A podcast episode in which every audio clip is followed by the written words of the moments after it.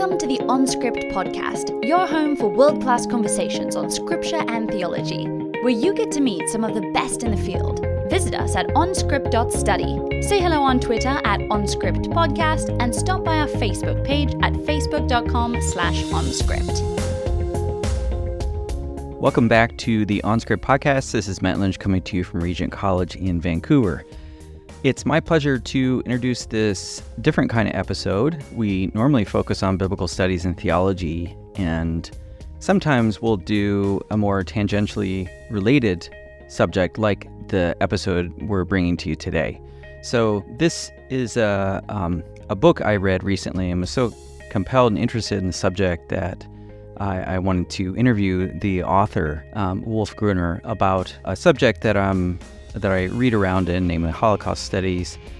And uh, I think you'll find it really interesting. He has an interesting life story, and his research is fascinating in the subject of Jewish resistance in the lead up to and during the Holocaust. So uh, I hope you, you find this fascinating and check out his book. Um, thanks to Taylor Turzek for producing this episode, and to all of you who support the podcast. You can do so by giving us a rating or review on Apple Podcasts or some other platform. If you haven't done that yet, why not make today the day when you do that? All right, thanks everybody. Enjoy. Welcome back, everyone. Our guest today is Dr. Wolf Gruner, who holds the Shapell Guerin Chair in Jewish Studies and is professor of history at the University of Southern California in Los Angeles since 20, uh, 2008. He's also the founding director of the USC Dornsife Center for Advanced Genocide Research since 2014. He's the author of 10 books and many other publications, among them his book Jewish Forced Labor Under the Nazis, published by Cambridge University Press. And in 2016, he published a prize winning book, uh, published, it was republished in English in 2019, called The Holocaust in Bohemia and Moravia and it's also going to be published in Hebrew, I understand as well. Uh, he's co edited four books. He's an appointed member of the academic committee of the U.S. Holocaust Memorial Museum, is on an advisory board for the Center for Research on the Holocaust in Germany at Yad Vashem's Research Institute, and much more. And the book for discussion today is Resisters How Ordinary Jews Fought Persecution in Hitler's Germany. Dr. Gruner, welcome to OnScript. Oh, thanks for having me. Yeah, um, this episode is a bit outside the normal scope of what we we cover in this podcast, but the the topic interests me uh, greatly. So, you know, I got this email from Yale indicating, you know, letting me know what new books were out, and and they mentioned yours and said, you know, do you want a, a review copy uh, for consideration for the podcast? And I thought we don't normally do books um, you know, just on history or on the, on the Holocaust more broadly. But this this one um, caught my attention, uh, in part just out of personal interest. I like um, I've uh, uh, have read around in this subject, um, and feel like I there I have a lot of questions. Uh, I also spent a couple years in in Göttingen. In your book, you mentioned Göttingen, and we had uh, for listeners, we had Susannah Heschel on the podcast uh, several years ago, talked about her book on the Aryan Jesus in the Institute for the Study of and Eradication of Jewish Influence in German Religious Life. Uh, but this book's new territory. So, um, you, you, know, this this fits within more broadly the uh, Holocaust studies, you know, study of anti-Jewish policies and responses among uh, Jews in Germany and beyond. So perhaps you could help our listeners by orienting them to the field of Holocaust studies more broadly. What are what are the big questions at play uh, in research that scholars are pursuing? So that's a large question and uh, could fill kind of uh, another podcast. But just to keep it brief, uh, I would say um, main concern for a long time was the study of the perpetrators to find out why are people committing these crimes, uh, what are their motives, uh, uh, their incentives, and so on. More recently, uh, there's a lot of study on the impact of uh, the persecution onto the Jewish population. Um, and uh, I think also more evolving is now kind of how the Jewish population responded. And I think that's where my book fits uh, in uh, very well, is to really thinking about Jews not as just as victims of an Yeah. oppression and kind of an extermination policy, but really as historical actors. Yeah as agents with uh, you know you talk about in the book. Um, so we'll, we'll get to that. Um, I, would like to hear maybe a bit more from you personally. What prompted your interest in this subject? Um, you know you've you've written this isn't your first book dealing with nazism and the holocaust. So what what is it that that drew you into this field initially? You mean in general Holocaust studies, or you mean how I came to the subject of resistance? Um, uh, so so more broadly, and then and then maybe you could then talk about this the particulars of this book. Yeah. So the I, it's really it's a, kind of a very uh, kind of twisted story because um, uh, I grew up in uh, East Germany under the communist uh, regime, and uh, at the time after finishing high school with some problems uh, because of kind of I was a little bit starting to be distant to the regime. I was actually a poet and um, uh, wrote short stories, worked in the printing office, and I didn't actually think about uh, studying or going to college. And so, um, but I had in my daily life uh, experiences of uh, racism among the East German population, and uh, especially in my personal life with one of my first love. Uh, she was half Vietnamese and half German, and so I experienced a lot of kind of slurs against her, kind of insults and so on. And this, as you can imagine, when you are young and you are in love, this is really uh, impacting you uh, emotionally very deeply. And so I started reading about where is racism coming from? What Yeah. are the kind of the reasons for racism? And at the time, we talk, we are talking at the beginning of the 80s most of the books uh, talking about the subjects were on the one hand on the Holocaust, and the second one, they would say uh, it always kind of uh, requests a state-sponsored ideology. However, this kind of collided with my personal experience in East Germany because in East Germany, the state was actually the opposite. It was kind of promoting uh, workers in the whole world are equal, right? Solidarity with kind of developing countries in Asia and Latin America. So the state never promoted racism. However, on the ground, in the, uh, within the East German population, there was fierce racism and fierce racist attitude. So to bring kind of to understand this kind of contradiction, I decided to study history. So this is actually why I really got into undergraduate studies in history with the aim to use kind of to investigate the Holocaust as a prime German example, um, uh, and to kind of somehow to understand this phenomenon. And and so you studied. Now, did you study that in East Germany or was that elsewhere? No, so I uh, uh, kind of applied to study history at uh, uh, one of the uh, East German universities in Berlin and uh, was first rejected because I had not a kind of a clean political record. Okay. Uh, because I was part of your, this kind your of poetry was not uh, up to snuff, huh? No, no, it was uh, they uh, didn't want to publish it. I was part of this cultural sub uh, kind of uh, underground where a lot of the political dissidents, but also artists, met and uh, in East Berlin, um, and which also kind of we can talk about this later. I think uh, uh, primed me a little bit for this topic. Um, uh, so when I uh, uh, uh, was rejected, then I approached the only kind of um, academic in East Germany who worked on the Holocaust and asked him and said uh, point blank, "I want to study the Holocaust. Can you help me to get into the university?" And he did. So he uh, kind of managed to get me an interview. I passed, and then I was in. It was not easy because in East Germany it was very kind of dogmatic studies, and um, so I had also was almost expelled from the university again. so, but I studied this already. Then my whole studies were kind of uh, focusing on this topic. I wrote my senior thesis on the later topic of my dissertation, which was uh, Jewish forced labor outside of concentration camps, and uh, and then I finished my undergraduates uh, when the wall came down, and this was a very kind of lucky coincidence because I could not have done my PhD in East Germany because, as I said, I was a little bit distant to the regime. I was not member of the Communist Party, and so I could have not have uh, had an academic career in East Germany. Mm, mm.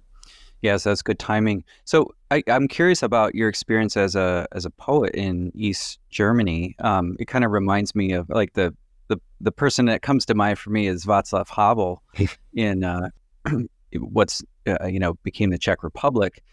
So um, what was what kinds of things were you doing as a poet, um, and and in what ways did your kind of experiences as uh, in in that form of resistance shape your thinking then for this book?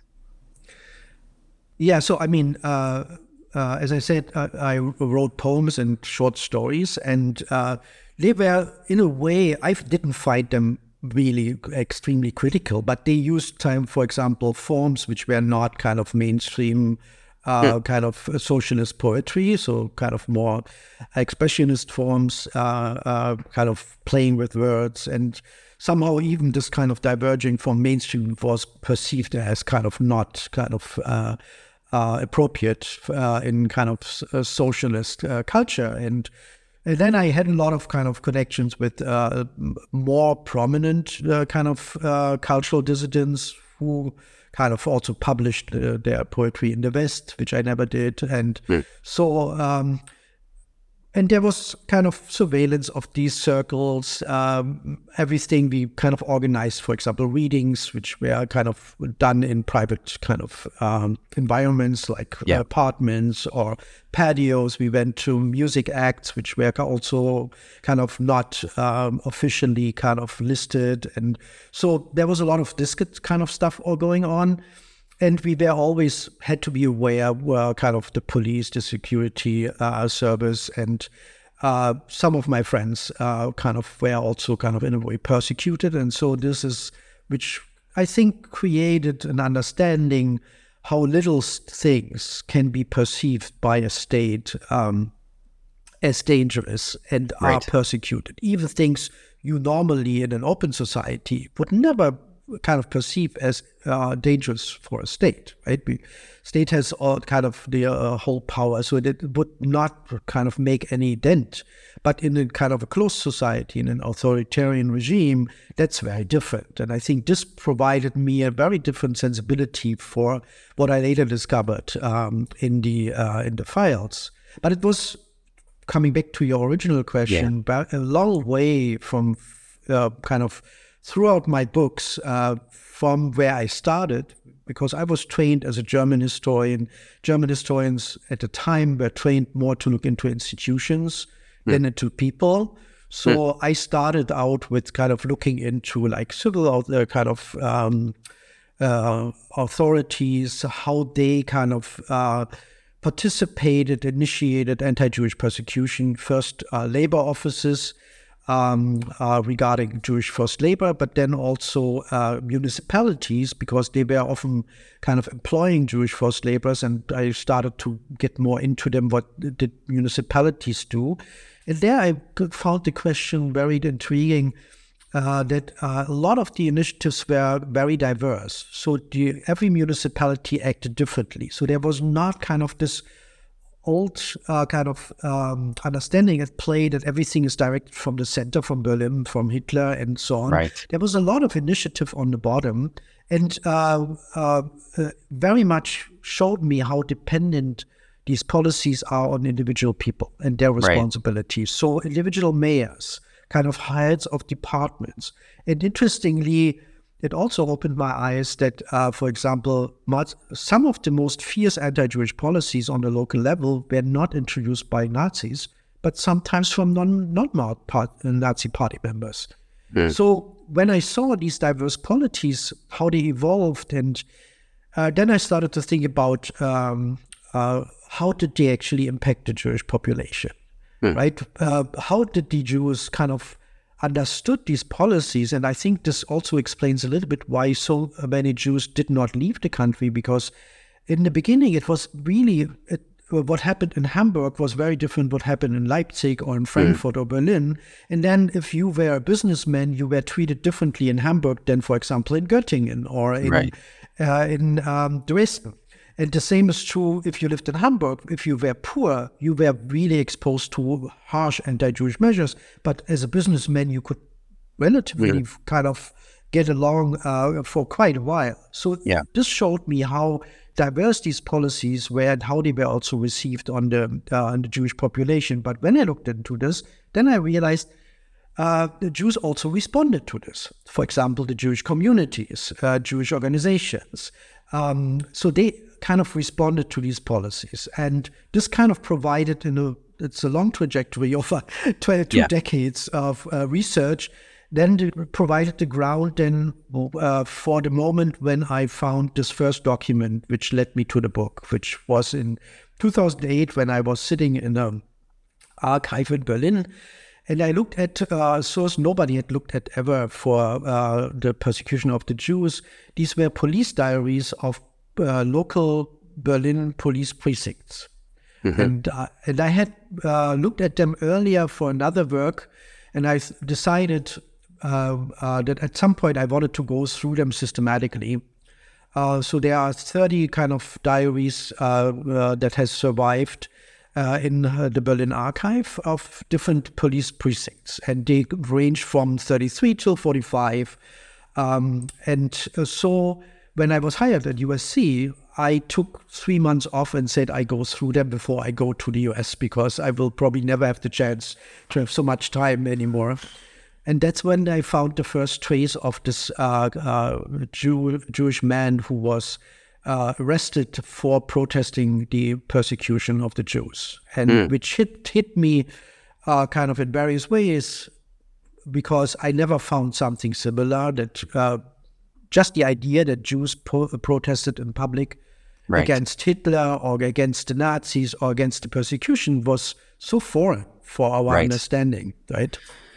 Yeah, that kind of brings me to the question. You know, like in, in popular accounts of the Holocaust, people are uh, often familiar with with the Jewish uprising in the Warsaw Ghetto or the revolt at Treblinka and other places as well.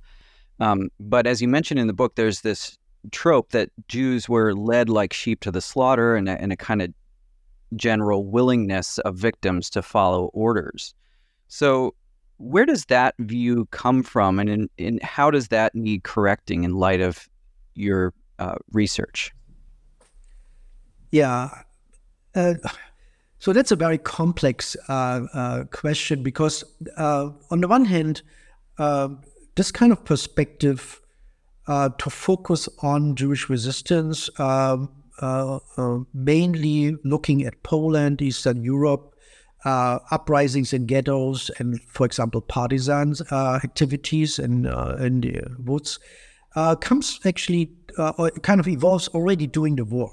So hmm. the first publications, for example, in English, like from 1942, talking kind of extensively or analyzing extensively the persecution of the Jews and um, the first kind of glimpses of the extermination policy they have chapters on resistance in them, and uh, well, let this one book from, from 1942, mm-hmm. but this exclusively focuses on these uprisings and partisans. So there is this idea resistance is always organized and needs to be armed to be perceived as resistance. Right. Uh, and this kind of never was let go, and uh, and I think focusing on the Warsaw Ghetto uprising and uh, partisan activity for a long time, we didn't have a lot of evidence of kind of the scope of these uh, activities. So these seem to be isolated incidents, mm. right? Mm.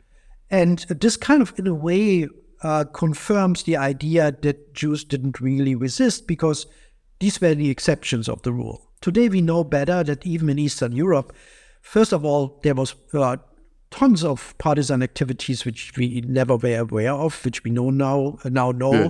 We know a much uh, a great more deal about the uh, ghettos uh, that yeah. there what was going on. There's also a broader understanding more recently that um, it's not just about let's say armed resistance. There's what Israeli scholars already after the war kind of tried to emphasize that there was cultural activity as resistance. Yeah. There was religious kind of uh, the preser- preservance of religion as an act of resistance.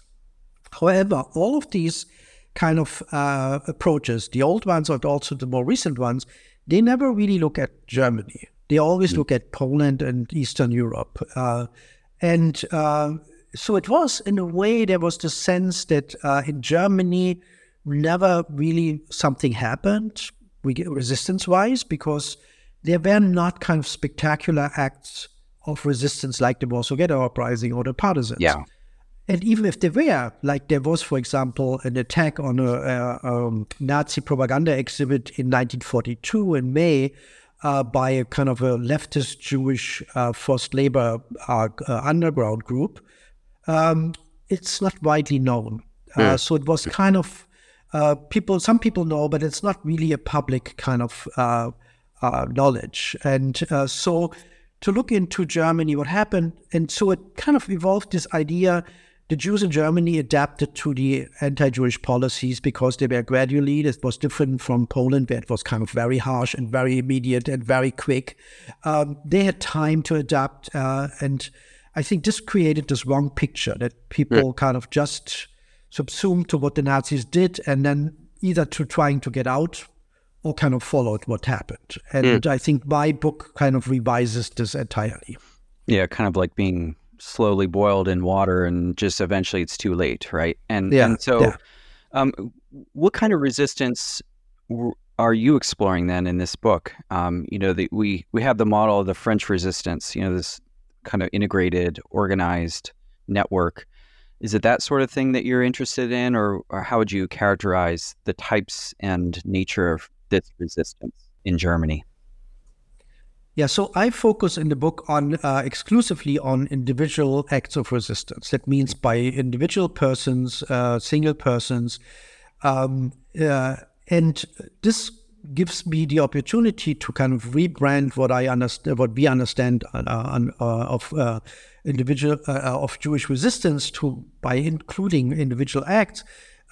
this enables me to see a wide range of acts and uh, as I alluded to earlier, it, uh, it is in a way what the regime perceives as a threat. So uh, what we sometimes don't really see that very small acts can be perceived as a threat. And just to give the kind of your uh, listener one kind of example from today, think about uh, the Soviet, uh, the, the Russia right now. Yeah. There was this one uh, uh example where a woman sat on a square with a blank paper. Right. Right? This is nothing actually if you think about it, right? To sit with a blank paper, but it was perceived the very definition of nothing. yeah. But it was perceived by the Russians as a threat. And she was immediately arrested because they assumed this is a protest against the war. Yeah. So this is kind of what I see that the circumstances, the conditions actually create uh, kind of these acts of resistance. And um, people are aware what they are doing. This woman was not sitting kind of by coincidence there with right. this blank piece of paper. Similar is true for uh, what I investigate with the Jews, which ranges from their acts range, so to speak, from, for example, contestation of anti-Jewish propaganda and Nazi yeah. propaganda, from destroying Nazi symbols, uh, ripping down Nazi flags. That's one part. Then I uh, uh, uh talk in the book about uh, public protest, so verbal protest um, of Jews, uh, which is uh, either against uh, kind of certain anti-Jewish legislation, or it can be also scolding Hitler in public and yeah. Uh, the whole kind of Nazi entourage. Um, similar, similarly, another uh, area is kind of written protest, which ranges from petitions mm-hmm. to all kinds of Nazi institutions which uh, often are kind of seen as written in vain, but they included a lot of kind of um, self determination because yeah. uh, Jews defined themselves as Germans, as put, a kind of uh, participating in German culture, contributing to their home country, and so on. But then it ranges uh, goes till, for example, anonymous leaflets. Yeah, scolding Hitler. One of my stories in the book is of a 63 year old uh, real estate broker from Munich who, very late during the war, uh, kind of uh, is so fed up after the star, star, Yellow Star is introduced that he uh, writes anonymous postcards. Right. Uh, and he calls Hitler a mass murderer. This was in 1941, uh, beginning of 1942, where barely kind of uh, uh, information about what happened in the East trickled into Germany. So he was kind of, in a way, very uh, prophetic in what he did. Yeah. And Yeah. uh, this was not a small feat because these anonymous postcards uh, led to a trial at the um, German People's Court where he still defended his actions as that he scolded Hitler for kind of uh, promoting the extermination of the Jews and he su- kind of suffered the consequences by being executed uh, after receiving the death penalty. Um, and the last uh, kind of uh, areas are um disobedience to uh, anti-Jewish legislation and local restrictions, and then physical self-defense against verbal insults or physical attacks. Yeah, the um, just to go back to the story of the the man who sent the postcards, I I found that to be a really moving and um, powerful story. You one one of the surprises of this book is that it is a work of history, but but in many ways it's five mini biographies with with then kind of reflections beyond those individuals, and I, I think that's what makes the book very uh, engaging. Um, is you have these stories. So this this guy sends postcards. He, his wife doesn't even know that he's doing this because he doesn't. He, he probably doesn't want her to maybe stop him or get her in trouble. Maybe just figures, hey, if she doesn't know, she can deny knowledge of it. But he he sent. Um, I wrote down one poem he wrote. Since you're a poet, I, I figured this was a uh, point of connection. um, so he has he, he would send these anonymous postcards with a stamp on it that say Heil Murderer and then his poem is the Almighty is in heaven. The Führer, so it's Führer, play on um, the German word Führer, um, is an atrocity person. God decides for all people everything and doesn't tolerate other gods. Hail, he is himself a god indeed. Um, speaking about Hitler. Um, he even had a prophetic statement on one of his postcards that says murderer of 5 million, which is pretty astounding. Um, I forget what year that was, 42 maybe. Yeah. Um, you know, he's he's he's not far from the final tally uh, on on that. So, um, yeah, just remarkable stories. And when you dig into any individual story, you, you point out that these are not just we can't just think of them as purely individual acts. You want, do you want to just comment on that sort of between category? It's not a sort of organized uh, mass network, but it's also not isolated. Yeah, so uh, I mean, while I focused on these individual uh, stories and the individual acts to just make a, a, a really uh, kind of uh, clear point in juxtaposition to what previously was done uh, Yeah. research wise and uh, kind of also to challenge our public understanding of what Jewish resistance was during the Holocaust. So I focus very much on the individual. I Yeah. say at the end of the book that no individual exists alone. Yeah. So there is always a network. And uh, while I didn't go myself into it, I think that's up to further research to really tease out uh, the importance of these uh, private uh, networks, which consists of family, right? Yeah. First and foremost, friends, but can also include neighbors, workmates, uh, people you meet uh, like by coincidence, Right. but also your your kind of uh, religious and communal institutions. Mm-hmm. So I think there is this kind of uh, uh, context for your actions because I think what I uh, learned is it is really important how the people you are close with, how you kind of how they respond if you Right. talk to them. So while uh, he was not um, the real uh, estate broker from Munich was not talking to his wife.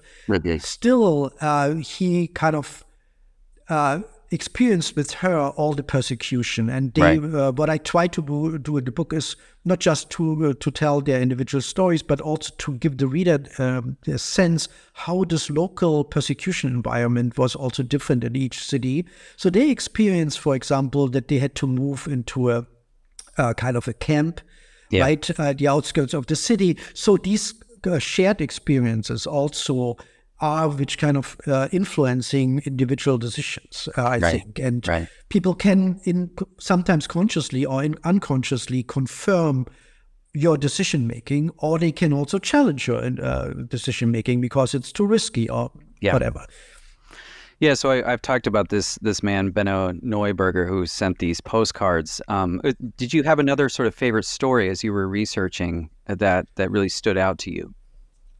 Yeah, I mean there are so uh, uh the, what is striking is I mean there are so many stories. Uh, the problem is often the evidence, uh, uh kind of the sometimes the kind of sources are scarce. Uh, they are right. often very kind of uh, uh, brief. So uh, it was really hard to do, uh, and that's why it took me 12 years to research this book, is to find really enough material to write a full-fledged kind of story. Yeah. Uh, but one of these stories, which I am, it's really also an, another heartbreaking one, is the uh, the, the, one of um, Hans Oppenheimer from Frankfurt, who is kind of uh, a 17 year old boy who yeah.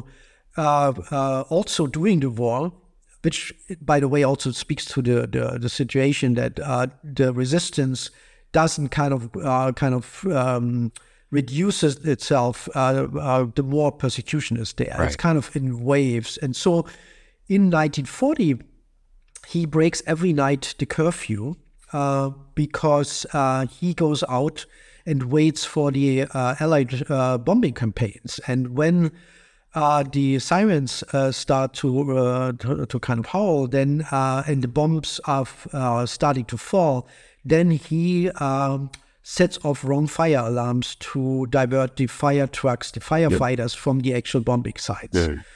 And uh, he does this kind of for weeks in Frankfurt uh, in, the, uh, in the fall and winter of 1940 until uh, the Gestapo sets a trap and they finally get him since he because he fears to get caught he moves only kind of uh, very close to his home um, he's then uh, put on trial and uh, he's supposed to be tried as an 18 year old as an adult but fortunately he's not he ends up getting three years in prison for these fire alarms. He never admits how many actually he did. He set off.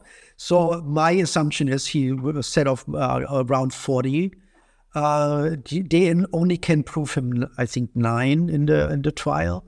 And uh, uh it is really remarkable. Then he goes into a kind of he was um, in jail and He's only 18. He never had a life actually in Germany because even as a 16 year old, when he finished school, he had to be immediately, he was recruited as a forced laborer. So he, uh, uh, like with 16 and 17 years old, he had to perform heavy forced labor. So he was already exhausted and uh, physically and also uh, emotionally uh, when he went to jail. And uh, he tries to commit suicide twice in jail. Yeah. Uh, and then in the end, uh, uh, he's not successful. He uh, is, gets very sick, but still in jail. He is uh, kind of, in a way, he uh, is rebellious. So he complains all the time about the conditions he's set in, that he can't get doctor's visits. So even in jail, under these circumstances, he is still kind of not kind of submitting to. Mm. the kind of the, the, the the pressure and the oppression and in the end, um, unfortunately, he then was deported to Auschwitz, where he immediately perishes. And so uh, he was not even 20, just barely 20 years old when he kind of um, hmm. was murdered.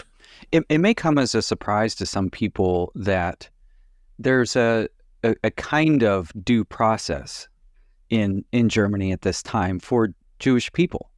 Um, so and then now, albeit within the framework of a systematically corrupt legal code, but nonetheless, there that afforded uh, Jews the opportunity at various points to argue a legal case. So, do you want to just talk about the legal situation that Jews found themselves in, even up to you know 1941 or so in Germany?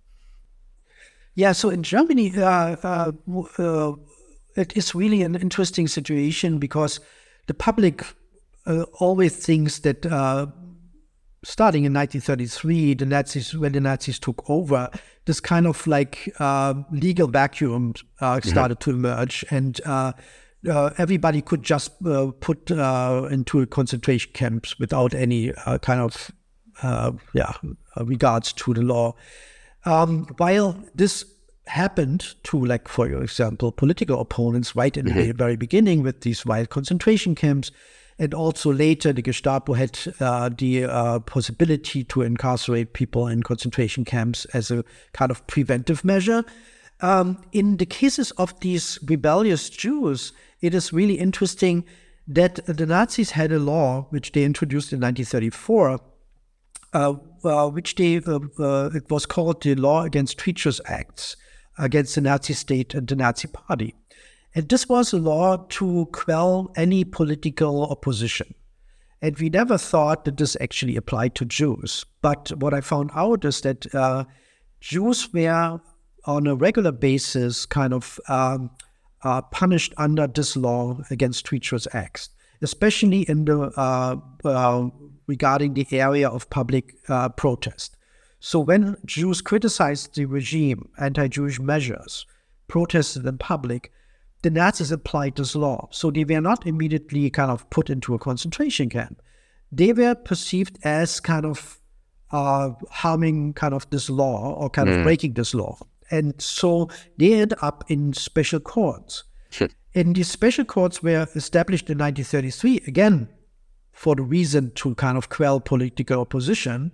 And we always thought of them as especially Nazified. Yeah? Mm-hmm. So they kind of, they had a very kind of, uh, they were Nazi prosecutors, And yeah. we, we thought these are kind of prime, uh, uh, premier institutions of the Nazi state. Still, in these special courts, Jews got acquitted. Yeah. And so it, it, it's in really also for me, it was surprising because we thought always of the Nazi state, kind of this, uh, that there is this uh, steady Nazification of all institutions. Mm-hmm. But what I learned is from my research is that um, while this is true to a certain extent, we can't neglect that circumstances also play a role and individuals play a role. Mm. So, certain circumstances like international situations like the threat of a war or uh, uh, individual situations, a certain judge uh, can influence the outcome of these trials. And in a way, this whole legal system still perceived itself as uh, adhering to law, even if yeah. they adhered to Nazi laws Right. Yeah. Or especially anti Jewish legislation. Uh-huh. But uh, they called in witnesses. And when the witnesses were not perceived as liable, uh, reliable, then yeah. uh, they would kind of say either the sentences is reduced or even Jews got acquitted still very late in the war, like in 1941. Yeah. yeah. That's a, it's just amazing. It, um, it's almost like the presence of a law, uh, even a corrupt and racist law then creates the situation of a need for a trial and and then you're up to the you know the particulars of the judge and and so on um it, does that sort of fit i was thinking of um uh the the theory um by oh, what's his name? The guy that wrote oh timothy snyder who when he talks about like the difference in for Jews in Germany as opposed to the East, where there's a there's an a, uh, absence of a state, you know, a collapsed state in in uh, in, in the East, where where there's a kind of legal structure still in place in Germany that creates the conditions for survival. What do you, what do you think about that idea? Yeah, so I have to say I'm uh, I'm uh, I have a different opinion on this. Yeah. So I don't think there's an absence of a state in the occupied territories. There's a replacement of a state. There's a colonial state uh, at work, which means that uh, the situation is, uh, uh in fact, different mm-hmm. from Germany because in Germany you have a grown legal system, right, uh, and a tradition which you can't throw overboard uh, within a few years. Um, and in Eastern Europe, you have a kind of an occupation during a war where kind of a colonial uh, colonial uh, uh, system is uh, established. So there was no absence of a state, right. but a different state. And right. I think the different state speaks to the um, to the situation that the the um, the rules applied were ex- uh, so much more extreme than they were in Germany at the same time. So. Right. Um, however, still, even in, for example, the annexed Poli- uh, Polish territories, which were Yeah. incorporated into the Reich, where, for example, the Ghetto Lit- Litzmannstadt was, German rules applied. Yeah, so this so we have also to distinguish what area are we talking about? Are we talking about occupied Soviet Union, Yeah. uh, Eastern Poland, Central Poland, the general government, or Western Poland, which was then part of the Reich? So everything what where uh, the German Reich kind of uh, their laws applied, the situation was a little bit better. However, I would not say even that in Germany the situation was good because Yeah. I didn't mention this, but first of all, Jews could not pick their lawyers because Right. Jewish lawyers were, for example, kind of in a way uh, barred from uh, defending uh, Jews. They didn't get kind of um, uh, li- uh, be licensed at uh, kind of these courts. So they appointed uh, non-Jewish lawyers, which sometimes also depending on the individual, right? Uh, sometimes did a okay job. Sometimes they were not interested at all. Sometimes in one case they didn't even appear at the uh, at the trial. Yeah? So, so because Yeah. they didn't care. Yeah. Yeah. So uh, uh, yeah, but the situation, the legal situation in Germany, and so far was very different. Yeah. So, I mean, uh, your your work focuses in Germany, um, uh, you know, filling that sort of gap in the research.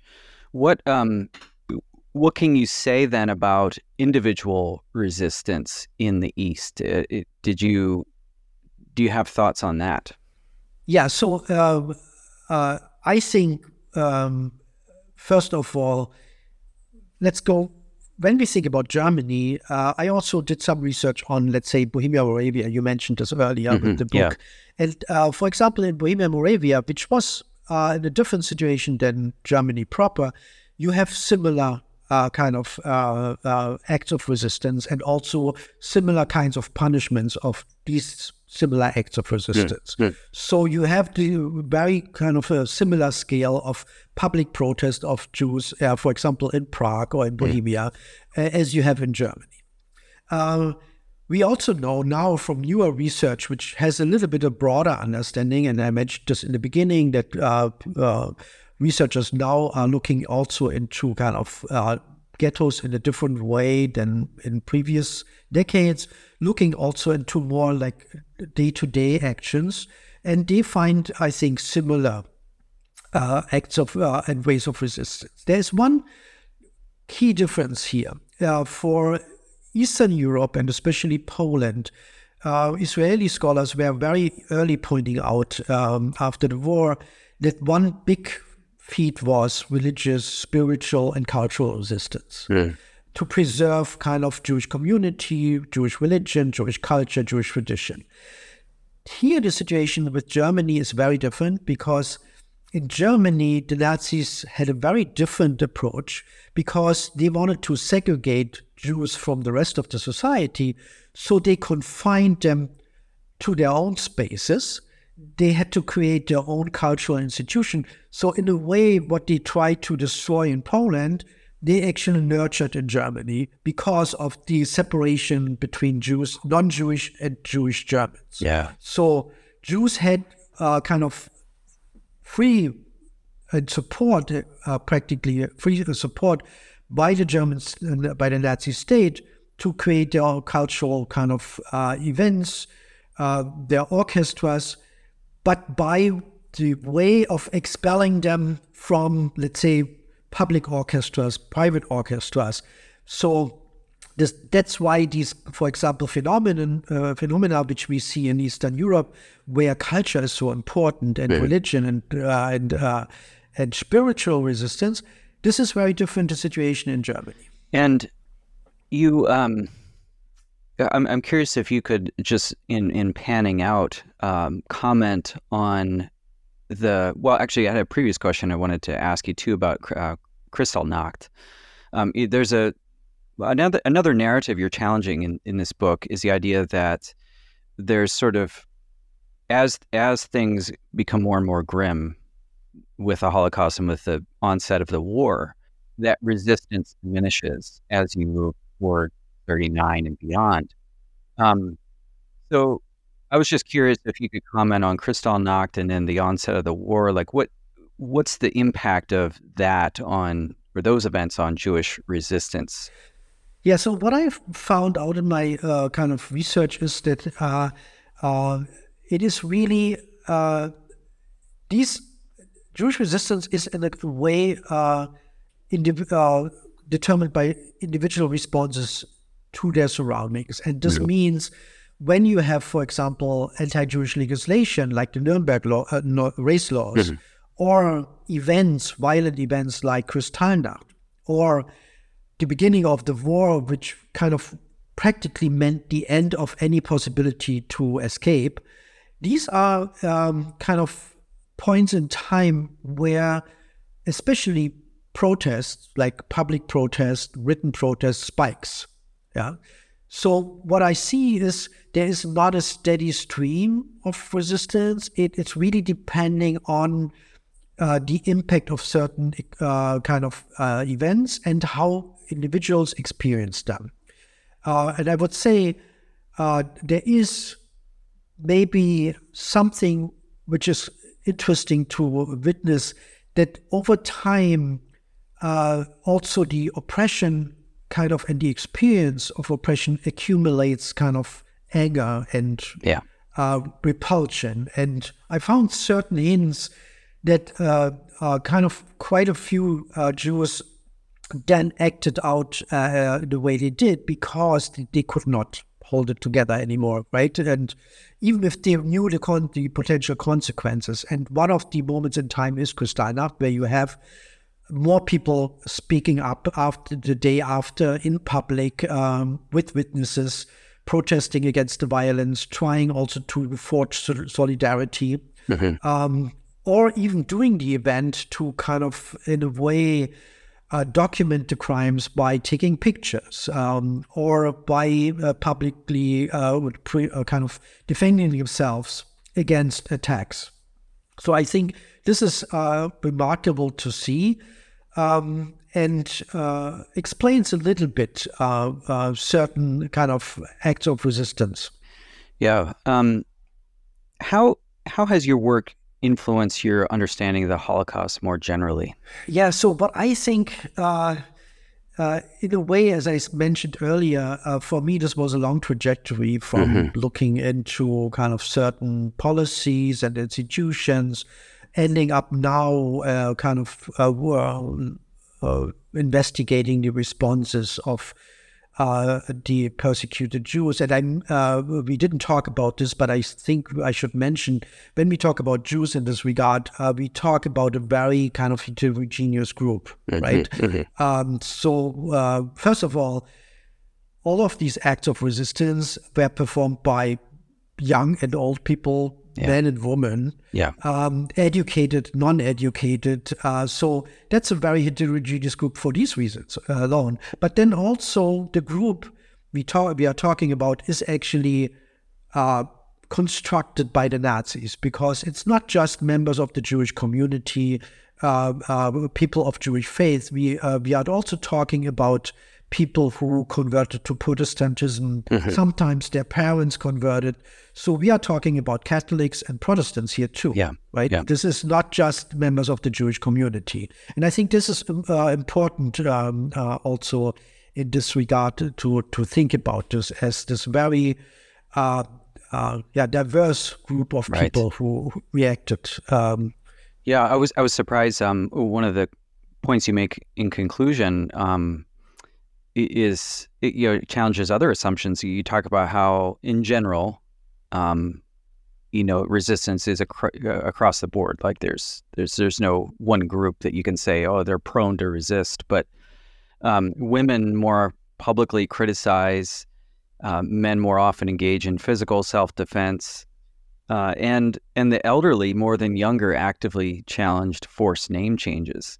So some of those were interesting to see those those general tendencies uh, as well, and and some resisted multiple times. So, you know, you'd think like one brush with with Nazi, uh, you know, criminal court or uh, legal system or Gestapo that you would be you know never do it again but but these are people that would go back for you know resist yet again so it's just remarkable Yeah, if I may add, I mean, this is, uh, uh, I think, uh, kind of an observation which is not only true for Germany. Mm-hmm. so, for example, if you look into, for example, resistance of uh, Jews in Poland, you have similar uh, attitudes among some of the people. So, for example, a good dear friend of mine came to my classes here at USC, who recently passed away wrote this remarkable autobiography. Uh, his name is Sinon Neumark, and he describes in his uh, autobiography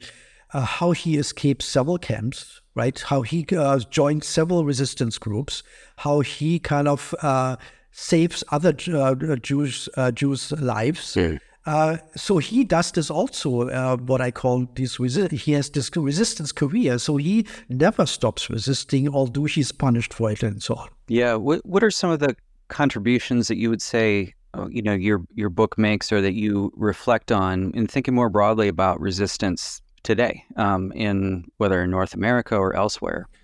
Yeah, so I think the uh, uh, for me the most striking lesson is that uh, after discovering this kind of really widespread uh, attitude, um, which by the way I also then afterwards I realized why would we assume that nobody responded, right? That's kind of that's crazy even to think about. I mean, uh, so actually, what I uh, think is actually a normal way of uh, reacting yeah. to things is to respond, and so I think what the book shows is uh, if Jews under these most of pro- oppressive uh, circumstances uh, can resist, and if kind of all of these different people can resist, then uh, there's no kind of excuse for anybody in any circumstances to say there's no chance, uh, kind of the regime is too almighty. Uh, so actually, it kind of challenges us in uh, to think about our own responsibility in circumstances when we disagree,